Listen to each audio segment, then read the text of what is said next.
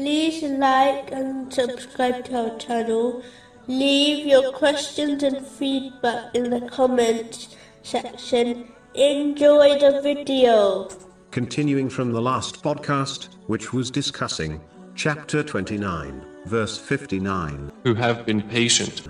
Specifically, it was discussing a narration found in Sahih Bukhari, number 1302, which advises that real patience is shown at the onset of a difficulty. Muslims should therefore ensure they encounter difficulties while patient, believing that everything which Allah, the Exalted, chooses is for the best, even if they do not observe the wisdoms behind the choice. Instead, they should reflect on the many times when they believed something was good, yet it ended up being bad, and vice versa. Understanding the extreme short sightedness and limited knowledge of humans, and the infinite knowledge and wisdom of Allah, the Exalted, can aid a Muslim, so that they show patience from the onset of a difficulty. Chapter 2, verse 216.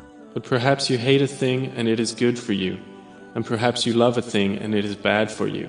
In addition, it is important for Muslims to continue showing patience till the end of their life. This is because a person can easily lose the reward of patience, even if they were patient from the onset, by demonstrating impatience further down the line. This is an extremely deadly trap of the devil.